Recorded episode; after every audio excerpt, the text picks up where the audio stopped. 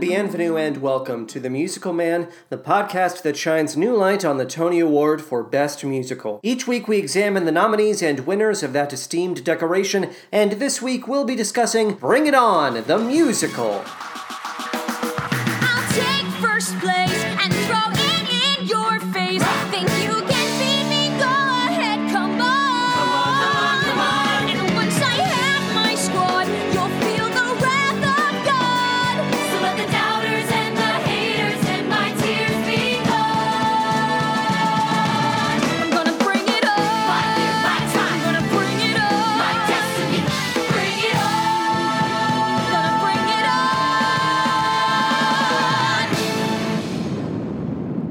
But first, how are we doing? I hope this episode finds you well. It's been a few weeks since we have sat down to record an episode for the main feed. Hello, Patty. Hello, Benny. We took a week off for some much needed R and R after our mammoth Sunday in the Park with George episode. That was our 100th episode. This is our 101 Dalmatians episode. Eh? How do you like that reference? How does that stick in your craw? And then we took a week to dedicate our attention to the first episode of Turn It Off. That is, of course, our brand new $10 a month Patreon series, which is dedicated to off Broadway musicals. If you want to check out the first episode, which is all about Emojiland, become a $10 a month patron. Go to patreon.com slash musicalmanpod. Sign up today. You'll get that first episode and the next five in this batch of Turn It off episodes. A reminder, we will be moving between the main feed and the Patreon feed. So these main feed episodes are going to be released on a bi-weekly basis through July 14th. At that point, we will return to a once a week main feed schedule, but I just want to remind you in case you're wondering, where are my main feed episodes? Well, you don't have to wonder anymore because they are coming out again on a bi-weekly schedule, on a bi-weekly basis. Okay, I have a few things to address here in the opening segment. I want to talk about Sunday in the Park with George, and I want to compare it to Into the Woods. Again, I had a revelation. I want to quote some lyrics for you, some Sondheim lyrics. Here is a quote from the Sunday in the Park with George song, Children and Art. Are you ready for this quote?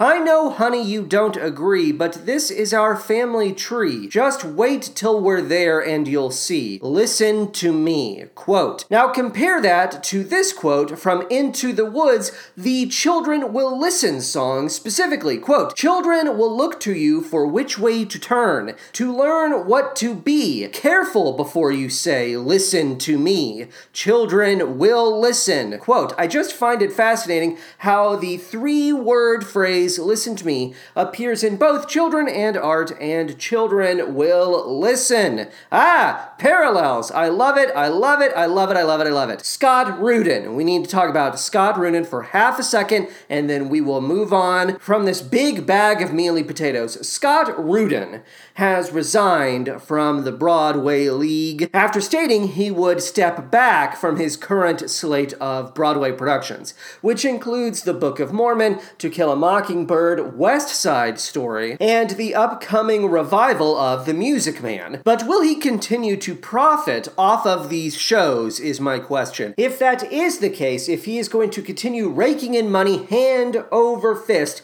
then what was the point of resigning in the first place beyond superficial optics? I stand, we here at the Musical Man stand, I should say, with Karen Olivo, Diamond Essence White, and everyone who recently marched in protest of Rudin, actors' equity, and the conditions that make being a performer of color so difficult.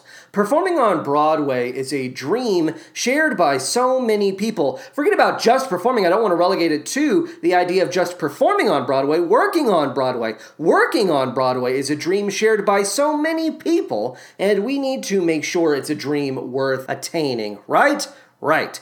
Finally, I want to announce this is big news. I have received the first of my two Moderna vaccination shots. Hooray! Huzzah! Now, Patty and Benny are fully vaccinated at this point, so it really is just a matter of me catching up with everyone else, which is what it feels like. It feels like I've been catching up with everyone in my life in regards to a vaccination, a complete vaccination status, I should say. So I'm feeling good. My second shot is coming up here toward the end of May, May 20th. But yes, I'm very excited to be fully vaccinated very soon. I hope that if you are not currently vaccinated and you do not currently have an appointment scheduled, that you are able to do so as soon as possible. I'm rooting for you. I am rooting for you. Okay, now let's get the show facts regarding this week's subject. Bring it on the musical. Show me the show facts. Okay, okay. Bring It On the Musical was a 2013 nominee for the Tony Award for Best Musical. It opened on August 1st, 2012 at the St. James Theater and ran for 171 performances. The book was written by Jeff Whitty. It is inspired by Bring It On, the 2000 Universal film written by Jessica Bendinger and directed by Peyton Reed. Kirsten Dunst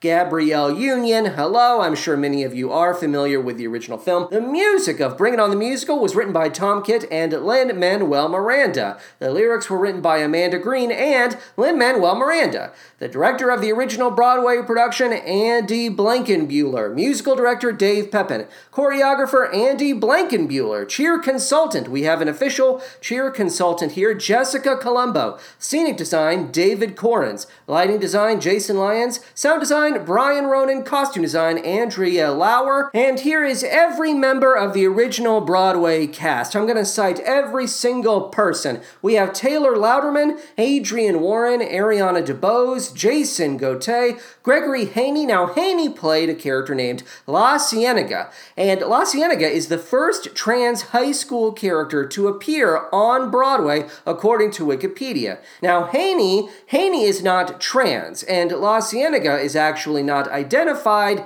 in the show as trans, not explicitly. So we have to rely on Jeff Whitty's word when it comes to this point. I would bet most people who saw Bring It On assumed La Cienega was a drag queen in the mold of an angel from Rent, but that's what happens when you mistake existence for well rounded representation. Oh, see that character back there? That character is totally trans.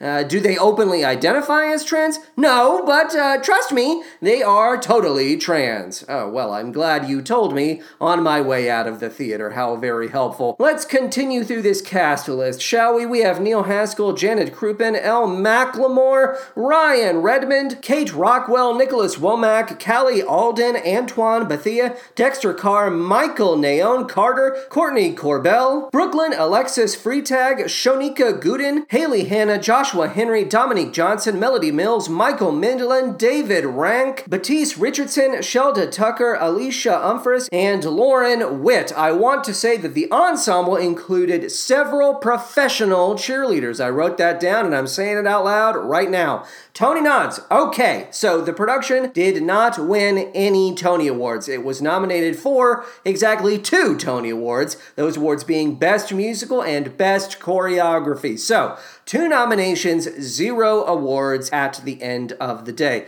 I want to talk about the plot. Let's talk about the plot. I chose to forego a rewatch of the 2000 film. Can I say that right up top? As the plot of the film bears no resemblance to that of the musical. Both involve a white cheerleader moving outside of her comfort zone and interacting with people of color, but that's about it as far as parallels go. I have to assume a lot of people were disappointed to find the show they paid to see had nothing to do with the movie they enjoy. I'm sure several members of the production team went out of their way to say, well, we're doing our own thing here, but come on already, do not capitalize on a popular movie if what you are actually making is an original musical. And while we are on the subject, do not capitalize on a popular movie if you're not going to credit or compensate the person who wrote that movie in the first place. That's right, Jessica Bendinger had to sue the production team to ensure she was properly cited and, more importantly, paid. But we're doing our own thing here. If you advertise under the banner of Bring It On, you have to pay the person who wrote Bring It On. End of story. Uh, the title of our show is technically Miss Congeniality the Musical, but it has nothing to do with the movie. Why would we pay Marc Lawrence, Katie Ford, or Caryn Lucas? Stuff and nonsense. I think we can agree on that.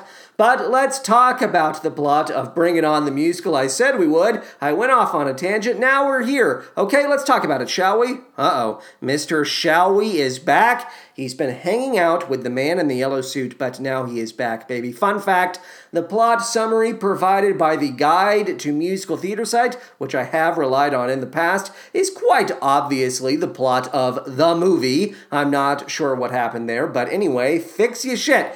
Having dedicated years of blood, sweat, and tears to Truman High School's cheerleading squad, Campbell Davis has finally achieved her dream of becoming team captain. The position comes with an enormous amount of responsibility. Her junior year is rapidly coming to an end, which means she'll have to replace the graduating seniors before cheer camp begins in the summer. With help from her teammates Skylar and Kyler, as well as her boyfriend Steven, Campbell makes some tough decisions at tryouts. Among the rejects, Bridget, a social misfit who can never seem to catch a break. Among those selected, Ava, an unassuming yet promising sophomore. The squad has been assembled. Let the summer begin. Cheer camp goes very well for the students of Truman High. They win the coveted Spirit Stick, which, according to legend, means they're on the road to winning nationals, and Campbell selects Ava to serve as their sophomore spirit leader. Side note yes, I realize the Spirit To stick appears in the original movie. That is another parallel. Ya got me. Lock me up. Now, what does it mean to be the sophomore spirit leader? Well, that means that if Campbell were to step down from her position as captain, Ava would be third in line to replace her behind Skylar and Kyler. But what are the odds of Campbell leaving the team? As it turns out, the odds are quite good. The school board recently redefined the school districts, which means Campbell will be spending her senior year at Jackson High School in the inner city. Oh my god. The new year begins and Campbell discovers Bridget has also transferred to Jackson High. They do not know a soul at Jackson, but it's obvious Bridget is destined for popularity. A boy named Twig is a fan of her curves, and the resident kick ass dance crew offers her a spot almost immediately. Campbell introduces herself to Danielle, the leader of the Jackson dance crew, but their conversation quickly turns sour. Danielle makes it clear to Campbell that she has no time for pea brained cheerleaders. Got that? No cheerleaders! While drowning her sorrows at the Burger Pagoda with Bridget, Campbell spies Danielle being harassed by snotty rich girls. She intervenes on Danielle's behalf, and the pair form an uneasy alliance. Danielle even offers Campbell a chance, one chance, to join the dance crew. It involves performing in a goofy leprechaun mascot suit, but Campbell accepts the challenge, impressing her fellow students along with, hello, hello, the school's adorable DJ, Randall. In the wake of this stellar exhibition, Danielle officially welcomes Campbell into the crew. Act 1 comes to a close as Campbell learns about the latest drama at Truman High. Skylar's failing grades have forced her to step down as team captain. What? What's more, Kyler has contracted a nasty case of mono, which means Ava is now in charge of Truman's cheer squad. What? Campbell smells a fucking rat. She goes to Ava's house and is horrified to find that A, Ava looks exactly like her now, and B, she's hanging out with her boyfriend, Steven.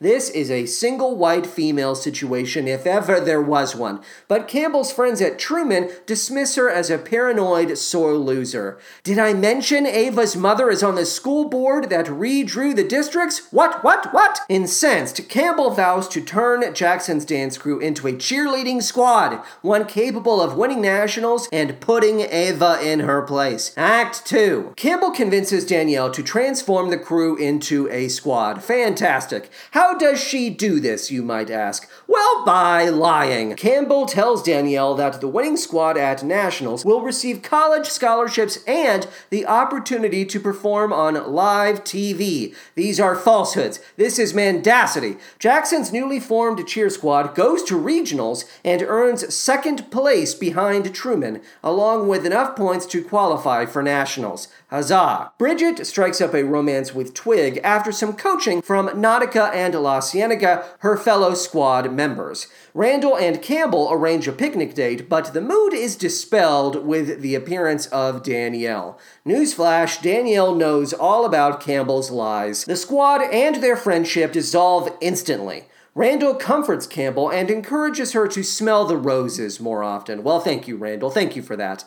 Ava celebrates the dissolution of Jackson's squad by explaining to the audience that, yes, she has been pulling the strings this entire time. Ava blackmailed her mother into transferring Campbell to Jackson High, hacked into Truman's system to change Skylar's grades, and even infected Kyler with mono. Oh my god, Ava is a puppet master. Ava! Campbell approaches Danielle to offer a sincere apology. Mea culpa, mea culpa. Danielle is cautious and still filled with hurt, but she admits to missing Campbell and the joy of working together. They make amends, reform the Jackson squad, and make their way to nationals. Ava reveals her devious side to everyone, but Campbell is no longer affected or interested in all of that drama. The kids of Jackson High take to the mat and perform a routine that blows everyone away, while also breaking several basic rules of cheerleading. Truman takes first place, and Jackson is left in the dust. They don't even place,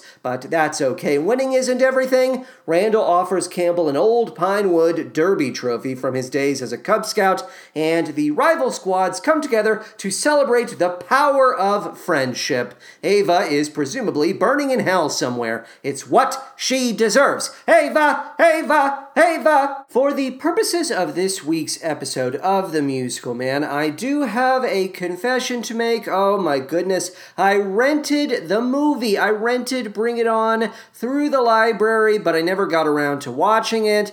I returned the film. Oh my goodness, mea culpa, mea culpa. I have to offer my own apologies. Well, I'm confessing, I'm not apologizing. Again, the movie has nothing to do with the musical, and I just realized I have better things to do, like listening to the 2012 original Broadway cast album, like watching the 2013 Tony Awards performance of It's All Happening. Let's talk about that performance. This segment starts off on a really strange note. It is introduced by a cast member from the long running Chicago revival. Of all things, I would love to confirm the name of this performer, so if anyone has that info on hand, feel free to send it my way. She looks a lot like Annie Lennox. It's actually quite uncanny. Don't reach out to me if you think you know who it is. Only reach out to me if you know who it is. I'm yelling at you.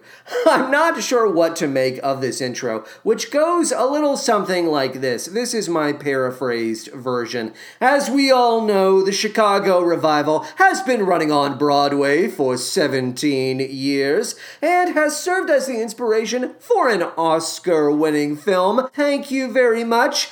Uh, speaking of uh, films, Bring It On is also a film. Without further ado, the cast of Bring It On, the musical. What are we doing here? What are we doing? Why are we soft selling one musical in the name of honoring another? It would be like making a wedding toast so you could brag about the success of your own marriage. The cast is doing a perfectly fine job, but the scenic design and choreography do little to sell Bring It On as a piece of Broadway caliber entertainment. Are we already prepping for the tour when it comes to these low rent set pieces? Why is no one in a cheerleading uniform? Why am I not watching an astounding display of gymnastic talent? This is a show about cheerleading, is it not? I realize performing legendary or cross the line would spoil portions of Act 2, but what I was born to do is sitting right there. You can't give me the opening number and wow me with pom pom power? Know your product, people. Speaking of that opening number, let's transition into our discussion of the score. Hooah! There is so much more to do. I can see it in my mind. This moment's mine. When we win first place, we'll know how bright we shine. We will move like parts of a finely tuned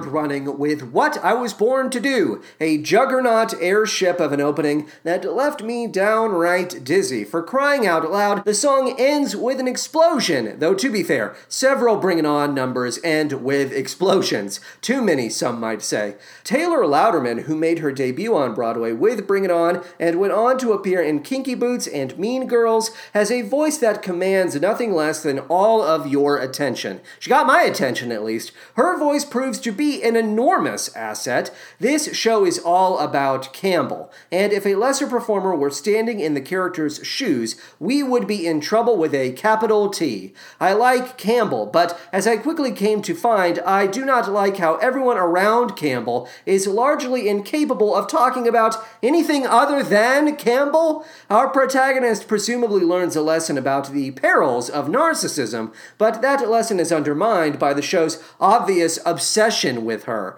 but we'll sort through all of that as time goes on. They should have chosen what I was born to do for the Tonys. I simply must say it again.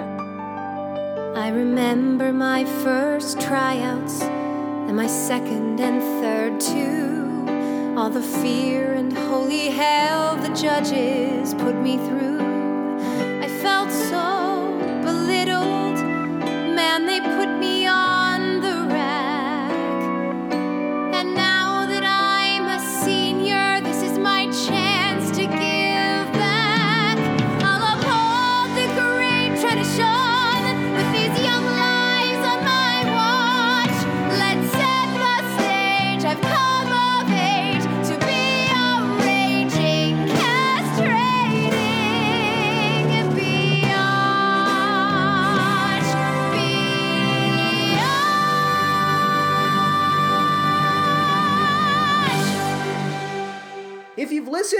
first episode of Turn It Off, you know I'm not a fan of the word bitch and how it's often used as a punchline. I hate it when characters use it to describe someone else, and I find it beyond depressing when a character uses it to describe themselves. Themself, themselves, I'm not sure. Why are we asking Kate Rockwell to sing, quote, Let's set the stage. I've come of age to be a raging, castrating biatch, quote. That sucks. Not funny. Women have enough to deal with without having to casually chip away at their dignity with this shitty language. Jonathan, my God, if a woman wants to own and redefine that word, let her do it. Okay, fine, but is that what's happening at the end of this number? Tryouts? That's the name of the number? Skylar is owning the phrase raging, castrating, biatch. My mistake. How foolish of me. You're right. Hashtag girl boss. I'm not freaking out, I'm really okay. I'm totally chill, or I will be someday. Cause I'm so near the top, but there's so many mountains to climb. There are plans to be planned, drills to be drilled, cause this dream that I dreamed is becoming fulfilled. And I plan to enjoy it, but right now I don't have the time. Fading on Campbell, an average teenager, almost grown. Close up on average, grades from the average life she's known.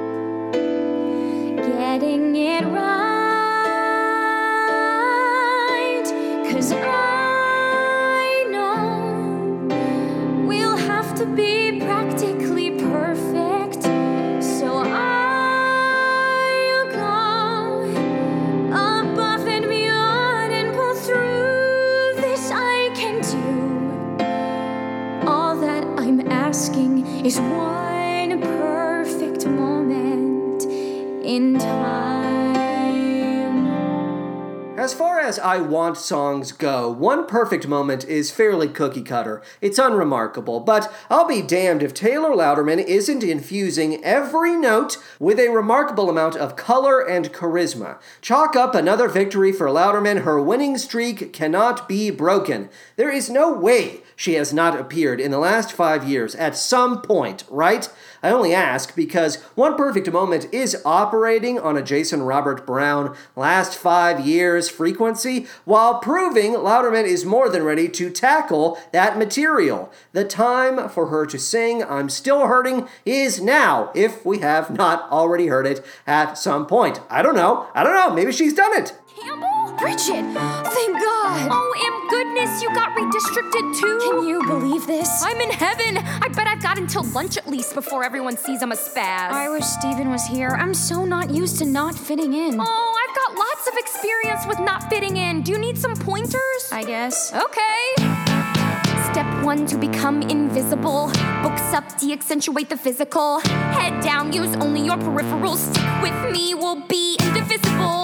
They've taken a hatchet and hacked my team apart. They've taken my high school career and pressed restart. I'm looking for someone to follow, so I know my way.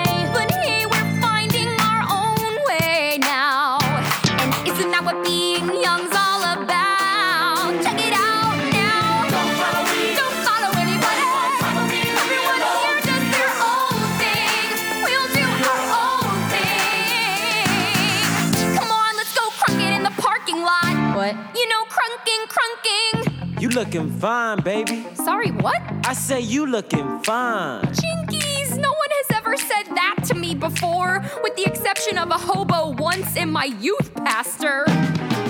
Let me double check my math when it comes to evaluating do your own thing. Bridget is so unpopular that the number of men who have propositioned her can be counted on one hand. The first was a quote unquote hobo, and the second was her youth pastor. Yeah, this is not what I would call slam dunk comedy. I'm not in the mood to have my brain rattled by the idea of some random pervert who likes to groom kids. A minor point, no pun intended, perhaps, but I wanted to make it anyway. It's my show. I know we tend to paint with broad strokes when it comes to high school stories, but the way Jackson High is depicted borders on ridiculous, if not outright offensive. According to my calculations, Jackson High School is a place where no one, absolutely no one, is a follower. No one. And everyone, absolutely everyone, operates out of pure self interest. Everyone. None of us have time to help you, little girl. We do our own thing here at Jackson. It's survival of the fittest in the big bad inner city. What is this? Ayn Rand's Atlas Academy? Why so serious, John Galt?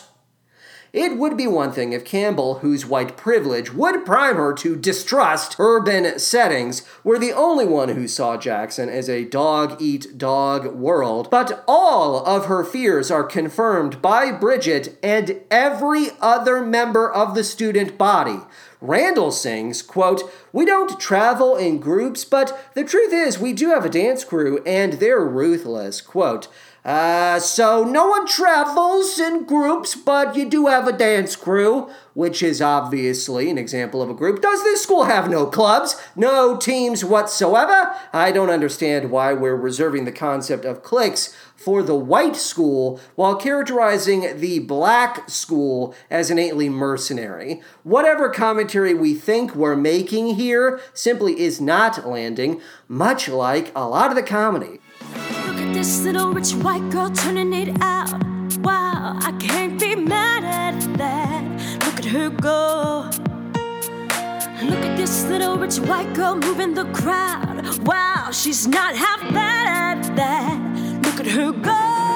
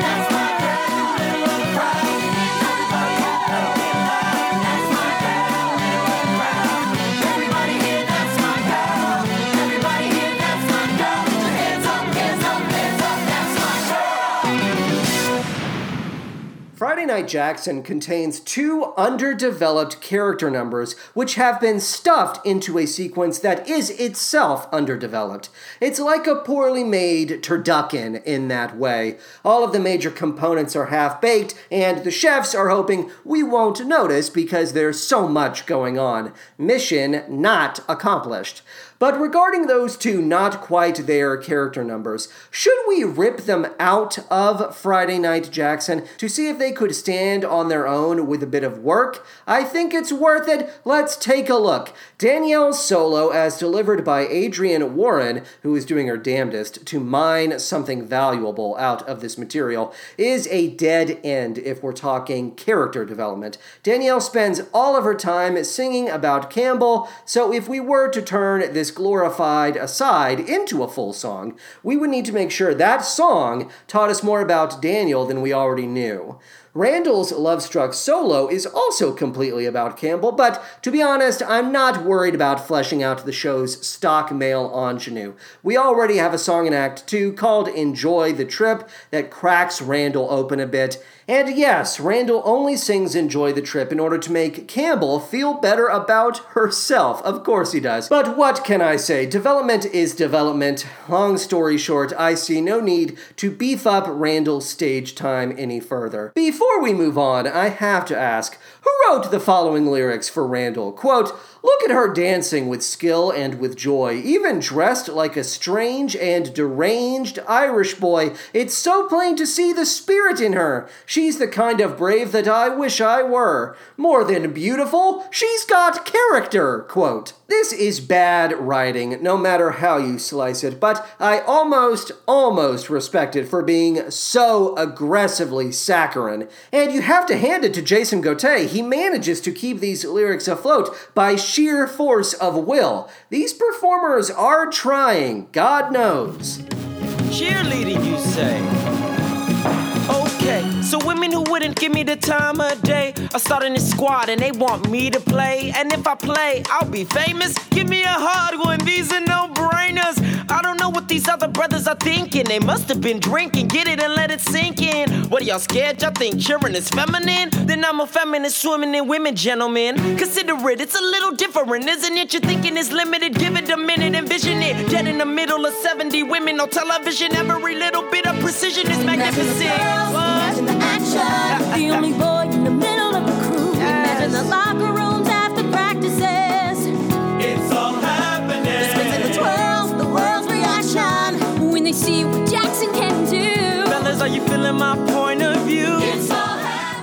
If If you're in a pinch, turning to Nicholas Womack's solo in It's All Happening should provide some level of nourishment when it comes to your appetite for Miranda style rap. Lin Manuel Miranda is quite obviously scratching an itch here, dashing off an irreverent soliloquy for Twig that allows the character to serve as his own hype man. Yes, this seems minor when compared to In the Heights or Hamilton, but you have to let Miranda do his thing. The man loves to pepper the populace with patter. I enjoy how Womack even sounds like Miranda. A little squeaky, a little cheeky. He's a little guy with big plans. I'm sold. A little guy, come on. Huh. Wow, they're really not that bad. But we're better. They nailed that basket toss. But we're better. It's a miracle they're here. Still better. And that flip was crazy sauce. but we're. Look, they're blowing up on Twitter. They're only glue and glitter. Now, Skylar, don't be bitter. But we're better. Our first runner-up, accumulating enough points to qualify for varsity nationals, the Jackson Irish. They're going to nationals? Well, what about us? And today's winner is Truman High School. See? We're better, better, better, better, better, better, better, better, better, better, better, better, better. It's nice that they compete. Their enthusiasm sweet. I love how they're so street.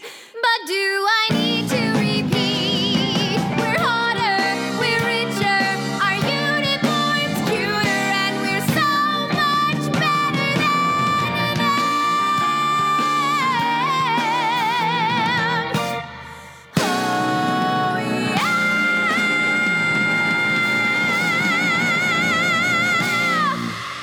Rockwell deserved better. The song Better deserved better. What is this clocking in at? A minute and change? Ludicrous. Yes, there are no small parts, and stage time is stage time, blah blah blah, yada yada yada, ticky tacky ticky tacky. But dashing off these half numbers and handing them out to your supporting cast does not strike me as much of a favor.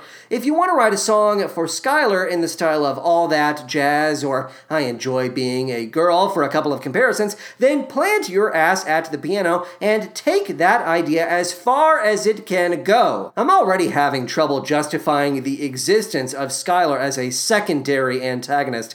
I don't know if we need a secondary antagonist. And this momentary musical blip is not helping. Here's an idea. Why not write something for Skylar that doesn't require her to be a raging, castrating biatch? In my experience, actors appreciate the opportunity to explore a character's layers. Consider it. Some kids used to tease me and put me through hell. Some people are mean, but most people mean well. It's just their thinking is thinking and a little outdated. Or maybe they're merely uneducated. Got pretty eyes but thunder thighs.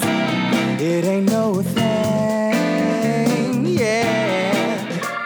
I'm daddy's little big surprise. It ain't no thing, yeah.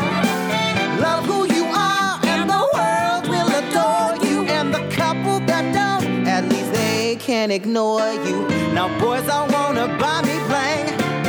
It ain't no thing.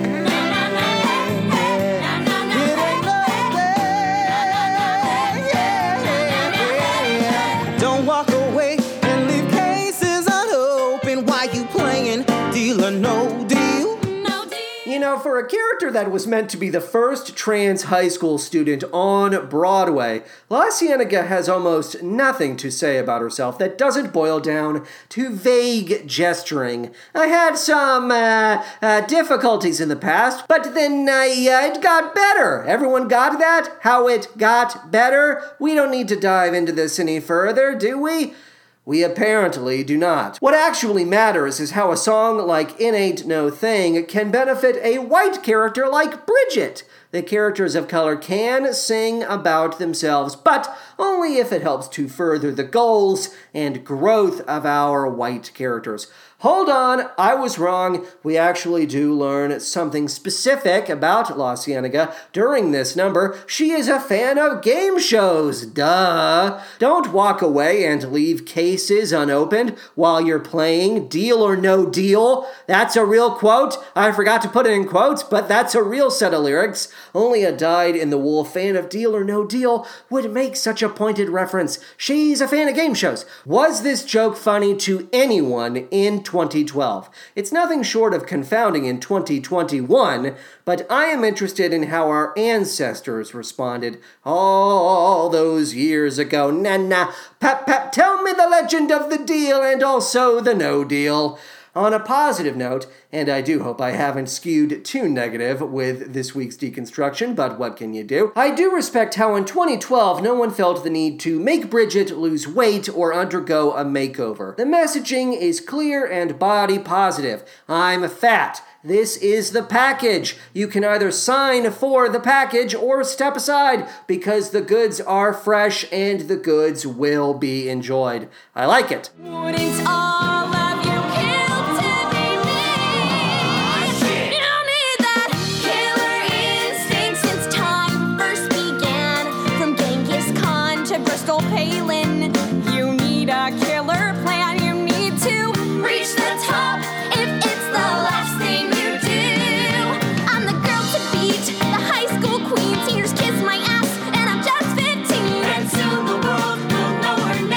I'm Helen, I'm a felon in a four foot frame. I just use my killer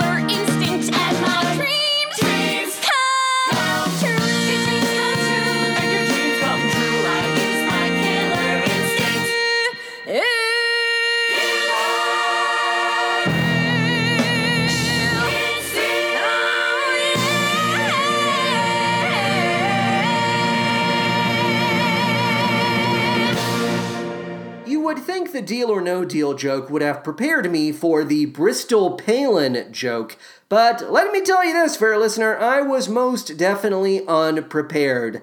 To quote the song properly, quote, You need that killer instinct since time first began. From Genghis Khan to Bristol Palin, you need a killer plan. Quote, Was Bristol Palin known for her killer instinct? Did she have a killer plan to reach the top? I don't mean to dropkick these outdated jokes like I'm shooting fish in a barrel, bang, bang, bang. If audiences in 2012 laughed at the Bristol Palin joke, stupendous. Peace be with you and also with you. But here's the thing I don't believe anyone was laughing in 2012. Why wouldn't you reference Sarah Palin? I am drowning over here. It's easy to ignore you when I see you down the hall. It's easy to be angry. It's easy not to call. To throw away this thing we had and blame it all on you. It's harder to admit I miss it too. It's hard when up with something new and I can't show you. It's hard to see you suffering.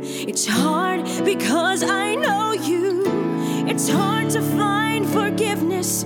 We've said all there is to say. What sucks is I don't see another way. The truth is that you're not too proud to beg or act the fool.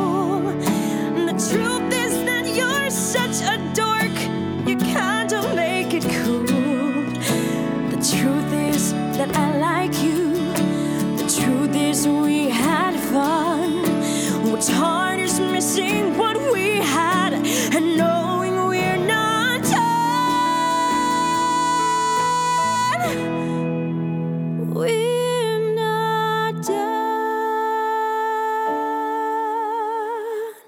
Man alive, I have no idea what else there is to say when it comes to Danielle. We're Not Done is by far the character's biggest musical moment in Bring It On, and every second of it is dedicated to her feelings about Campbell. Enough already. It's hard to see you suffering, quote. It's hard to see you suffering, quote. My god, Danielle, what is going on with you? Do you have any real interiority at all? Say it with me. Adrienne Warren deserved better. Waiter, we need more better over here. I can't believe it's not better. And next on the map, competing for the first time at Varsity Nationals, I give you the Jackson Irish. How do we know who we are unless we cross the line?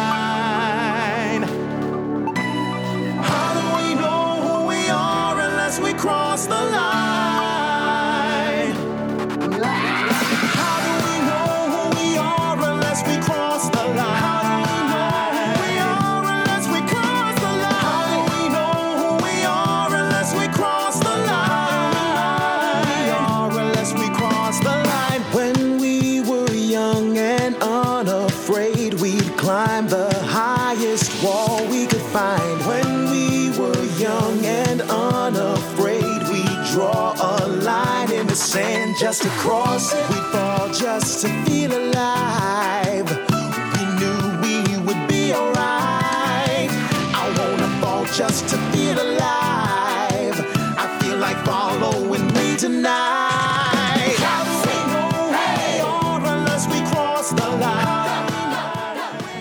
understand the importance of suspension of disbelief when it comes to enjoying musical theater. No one understands that more than me, the musical man. I am very smart and very cool. There's no need to question that. So, when I grouse about cheerleaders who sing while competing at nationals, I don't want to come off as some earthbound buffoon. There's no singing and cheerleading. This is cheer ridiculous. That ain't it, kid. That ain't it, kid. I simply believe we could stand to set aside the singing for once and focus on the routines instead. This is a show about cheerleading, is it not? I'm already all too aware of the stakes going into a number like Cross the Line. These kids want to win, they want to show the world what they're made of, etc. Ticky tacky. And that's fantastic. But literally, show me, don't tell me. Show, don't tell. This ain't the season finale of Glee.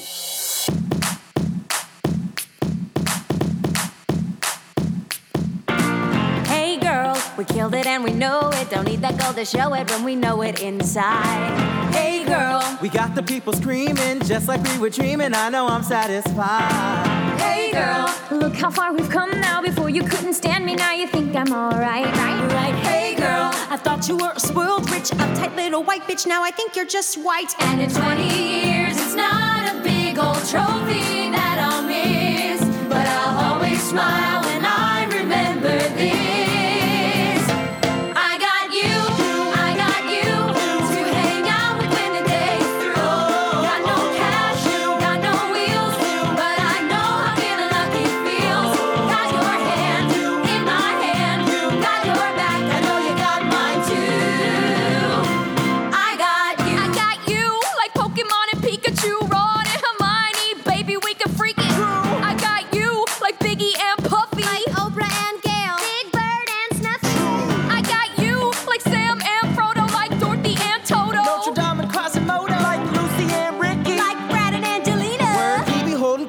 like Venus and Serena.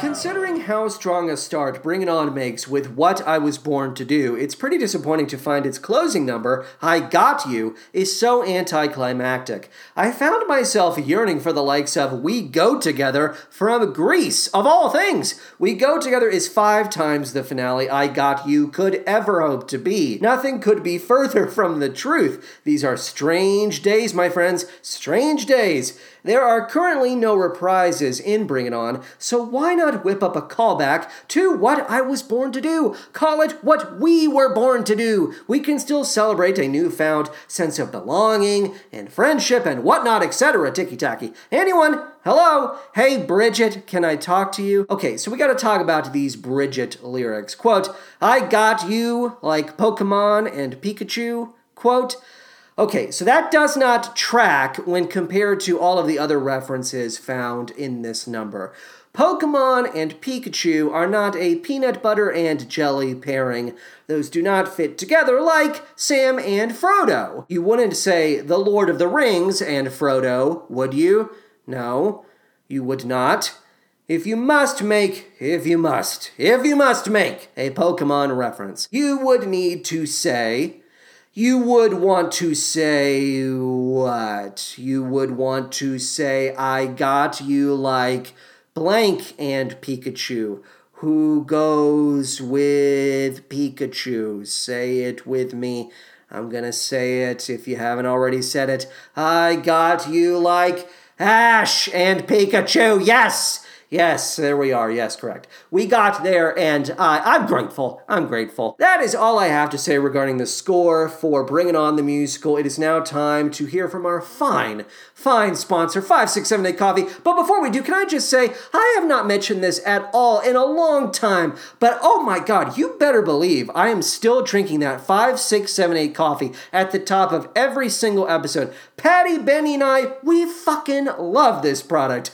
I probably shouldn't be cursing in relation to what am I talking about? Our musical theater icons curse all the time in these ads for 5, 6, 7, 8 coffee. But I just want you to know just because we're not talking about it, just because we're not talking about it doesn't mean we're not sipping on that fine, fine fucking brew, that fine mud every single time we get together. It's true. Now, let's hear a brand spanking new ad for 5, 6, 7, 8 coffee. Take it away, 5, 6, 7, 8. George, are you nearly done with your sketch? My boobs are sweaty and I cannot feel my butt, and there is a spider in my ear. George, don't you think it's about time I had a coffee break? Hmm, this coffee is unsatisfying. Bustle high, please, Dot. If the beans were darker, if the roast was richer, if I had more sugar, if the cream were thicker. Damn. Should have bought five, six, seven, eight. Nurse, nurse, what happened to our tree? It has gone missing. It has not gone missing, madam. It is right over there. Uh, moved by foreigners, no doubt. Most unlikely, madam. Now, shall we enjoy our coffee? I only like five, six, seven, eight coffee. You know that. Yes, madam. That is why I have packed five, six, seven, eight coffee. Oh, I see. Where is my parasol? These high society peasants wouldn't know a decent cup of joe if their lives depended on it. Give me a kettle of five, six, seven, eight any day of the goddamn week. Not good enough to fish the worms out of my dog's arse. You hear that, you yuppie freaks? The worms out of my dog's arse. Somebody call me. Ruff! Oh, I ain't got time for talk. Anyone gonna finish this pastry? How about this chicken? What is this coffee? Puke? Either way, don't mind if I do. Oh, my keister is on fire. I tell you, it's tough out here for a dog like me. Tough, tough. Yep, yep. You're telling me, Buster. I took a little nasty poop in my lady's coffee cup, and now she's furious with me. Absolutely furious. Yep, yep. Oh, I do it again, I tell ya. Sometimes you gotta spoil the coffee with your adorable canine squirts. Yep, yep. Say there, pal. Mind if I nibble on some of the worms crawling out of your butt? Nope. Celeste, those soldiers are staring at us. Oh, you know, I think you're right, Celeste. Follow my lead. Uh, uh, this coffee pot is so uh, heavy. Isn't that right, Celeste? Oh, uh, yes, Celeste. Uh, Oh, uh, oh, oh, Ricky Ticky Taffy, I'm so horny. Ricky Ticky Taffy, I'm so horny. Celeste. I'm sorry, Celeste. I get nervous when I'm horny. What do you think? I like the one with the light hat, who is horny. Franz, Frida, come play with me. I want to murder the ducks. Oh, it is our day off, Louise. Go play with someone else. Yes, fuck off, Louise. Ooh, I'm telling. You tattle on me, Fraulein, and they will find your bones at the bottom of a dry well. Uh, oh, really, Franz? What, what? I would not say it if it were not true. Eh, pass the coffee. That's it, George. I've had would enough. please I am a human being, not a this boring rate I can house. see your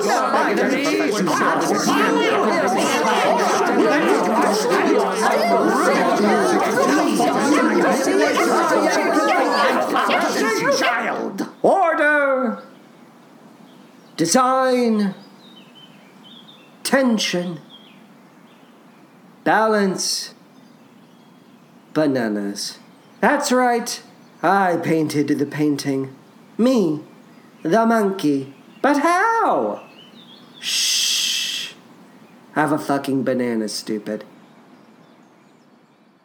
Final thoughts regarding Bring It On, the musical. If you are in the market for a musical about high school students, your options aren't exactly limitless. The list is not very long, though there are plenty of shows I would choose over Bring It On. West Side Story, for example, I would say that is a show about high school students. Bye Bye Birdie, yes. Grease, yes. Hairspray, yes. Spring Awakening is not a musical I would choose over Bring It On. For the record, Crybaby is about teenagers, right? I'm not familiar with that one as of yet. Would I choose Dear Evan Hansen over Bring It On? No. Mean Girls? No. The Prom? Yes, I would choose The Prom over Bring It On, and I say that having only a casual reference for The Prom. These are examples I found while perusing our list of best musical nominees, so if there are more, give me a poke. Let me know. Oh, alright, fine. Here's what I found on our Snub Club list. These are musicals about high school students that were not nominated for the Tony Award for Best Musical. We have The Lightning Thief, Be More Chill, Lysistrata Jones, speaking of cheerleaders, hello, Good Vibrations, Carrie, Bring Back Birdie. I think that is all she wrote. Maybe. Let me know if I'm missing anything.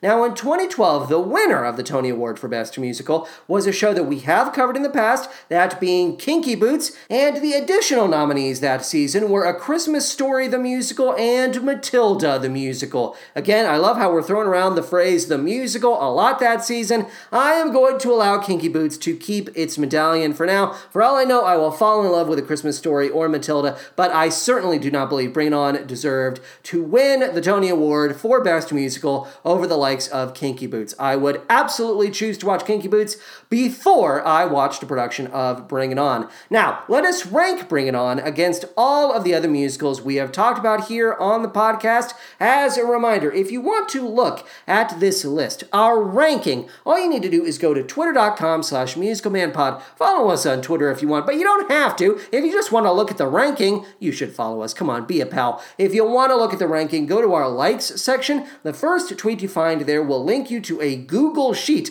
our wonderful Google Sheet. Go to the second tab. That is where our ranking is. I'm going to place Bring It On the Musical at number 60 on our list. That is between Little Me at 59 and Nice Work If You Can Get It at number 61. So there you go, Bring It On. Yeah, number 60, baby. Number 60. Now, as far as the question of show related ephemera is concerned, I thought we would change things up. Normally, I'll drop in some audio from a commercial or some sort of miscellaneous source, but this time we're changing things up. Hee hee hee, hoo hoo hoo. This time around, I'm going to be the game master. Yes, I have designed a game for you, the listener, to play. You and me. I am the game master. You are the contestant on our new game show. Can I please get some game show music? Some game show. Do we have anything? Okay, all right, there it is. I should have been patient. I should have known it would fade in with time. Now, this game is going to explore the greater Bring It On film franchise,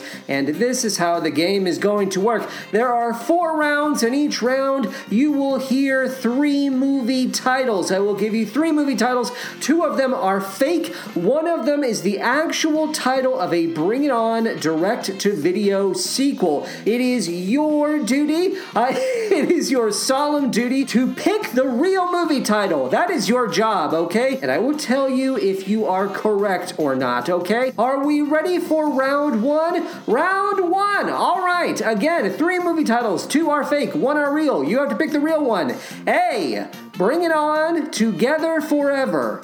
B. Bring It On Worldwide Cheer Smack. Or C. Bring It On Show Your True Colors. Which are fake? Which one is real? The only question you have to answer is which one is real. Do you know it? I'm going to give you a second. All right, time's up. The answer, the real title in this set of options is none other than B. 2017's Bring It On Worldwide Cheer Smack. Did you get it right? If you got it right, give yourself a point. Keep track of your points. I want to know how everybody did. After we're done playing the game, tally up your points. Tell me how you did. We'll share the results on our next main feed episode. But enough about that. Round two, we're still in the game. Let's live in the present moment. Round two, which of these is the real direct to video Bring It On sequel? Is it A, Bring It On, Never Say Never? B, Bring It On, Destination Europe? Or C, Bring It On, Fight to the Finish? I'm gonna give you a second. Tick tock, tick tock. Which of these is the real DTV sequel? All right, time's up. The answer is C. Bring it on, fight to the finish, which was released in the year of our Lord 2009. Moving on to round three. Did you get that one right? Do you have another point? How many points do you have? Round three. A. Bring it on, Cheermageddon. B. Bring it on, In It to Win It. Or C. Bring it on, Sugar and Spice. Which of those is the real direct to video sequel? Are you thinking? Are you thinking? I'm going to give you a second. All right, time's up. The answer, the real direct video sequel, is B. Bring It On, In It to Win It, which was released in 2007. Ha ha ha. Maybe you're three for three. Ah, maybe you're zero for zero. Zero for three, I should say.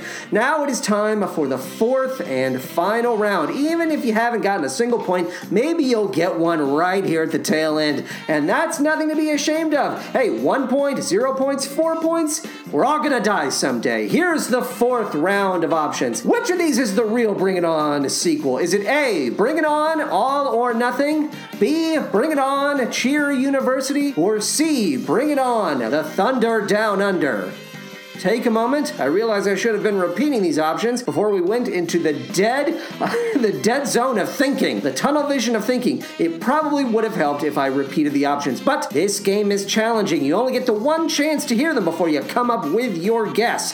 What is your guess? Time's up. The answer to our fourth and final round is none other than A. Bring It On, All or Nothing, which was released when? It was released in 2006. Oh, how many do you have? How many points do you have? Reach out to me via Twitter at musicalmanpod or via Gmail, musicalmanpod at gmail.com. Let me know how many points you got. We'll share the results in our next feed episode, our next main feed episode, I should say. Oh, goodness. All right, what a fun game. We've never played a game together. Isn't that insane? We're like a family. Today was Family Game Day. Oh, goodness gracious. To determine which show we discuss next, we will need to take a ride on the musical carousel, otherwise known as the random number generator I named after that classic Rodgers and Hammerstein show, Poirot Takes a Wife. Everyone ready? Then away we go.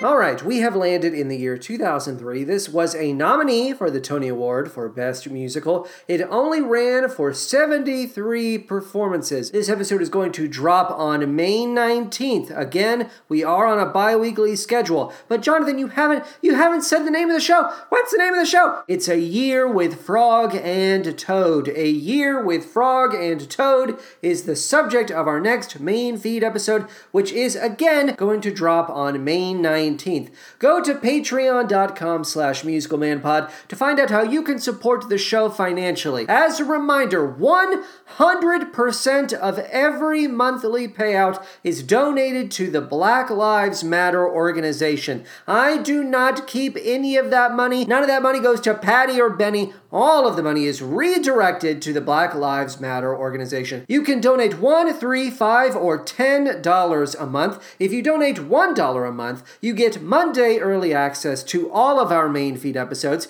You get a verbal shout out each and every week. Thank you so much for donating at least one dollar a month. Jack, Vitor, Sydney, Katie, Elena, Anton, Ross, HJG, Jared, Eli, David, Dave, Christopher, Neil, Brian, Robin, Liz, Carrie, Maddie, Jonathan, S., Rob, Shauna, Shiante, Roberto, Jordan, Ashley, Chris, JC, Jenna, Aaron, Lily, Haley, Brandon, Brad, Matt, Zach, and Marisol. I would love for that list to be twice as long. Let's get some new patrons into the mix. Let's put some new names onto that list. But we're not done. If you are a $1 a month Patreon donor, you also get bonus episodes regarding the 73rd Annual Tony Awards, the trailer for the film Cats, ABC's The Little Mermaid Live, a review of the film Cats, a review of the stage musical Emma, Take Me to the World, a Sondheim 90th birthday celebration, Hamilton via Disney Plus, Documentary Now, original cast album, Co-op, John Mulaney and the Sack Lunch Bunch, Jingle Jangle, A Christmas Journey, Dolly Parton's Christmas on the Square, and we now have two brand new bonus episodes available via the Patreon feed. We have a full length commentary for Arlo, the Alligator Boy, the Netflix animated movie musical. Yes, we had originally planned on recording a commentary for the film A Week Away. Those plans were canceled. We threw those plans in the trash and we replaced those plans with a commentary for Arlo, the Alligator Boy. It's a delightful commentary. You'll love it. And our most recent bonus episode is a deconstruction of the teaser trailer for Steven Spielberg's West Side Story. So, in total, I believe that is 12 bonus episodes at this point. Am I right? My goodness, no, that's 13. 13 bonus episodes. Lucky number 13. My goodness. But I'm not done yet. If you're a $1 a month Patreon donor, you also get season 1, 12 episodes of Radio Boy. That is a special series for which I check in with myself and the non musical theater songs that make me feel more like myself. You also get all of the episodes of M3, the movie musical man, for which we watch trios of movie musicals that are tied by a common theme. That show is on hiatus currently. There are eight episodes that you can listen to again and again. Listen to them to your heart's desire. We're coming back with new episodes of M3 starting at the end of July, just so you know. Now let's move to the next tier. $3 a month will get you everything I've already described, plus a musical shout out, a special personalized musical shout out in the style of a character, actor, or composer of your choosing. Who is your favorite composer? Who is your favorite musical theater character or actor? You tell me who you want to hear from, and they will deliver a special musical shout out to you on a main feed episode. You also get season one, 10 episodes of Wildcats Everywhere. That is our high school musical podcast. We talk about every single inch, every inch of the high school musical franchise, and you get a special one off episode about season one of Julie and the Phantoms, the Netflix musical TV show.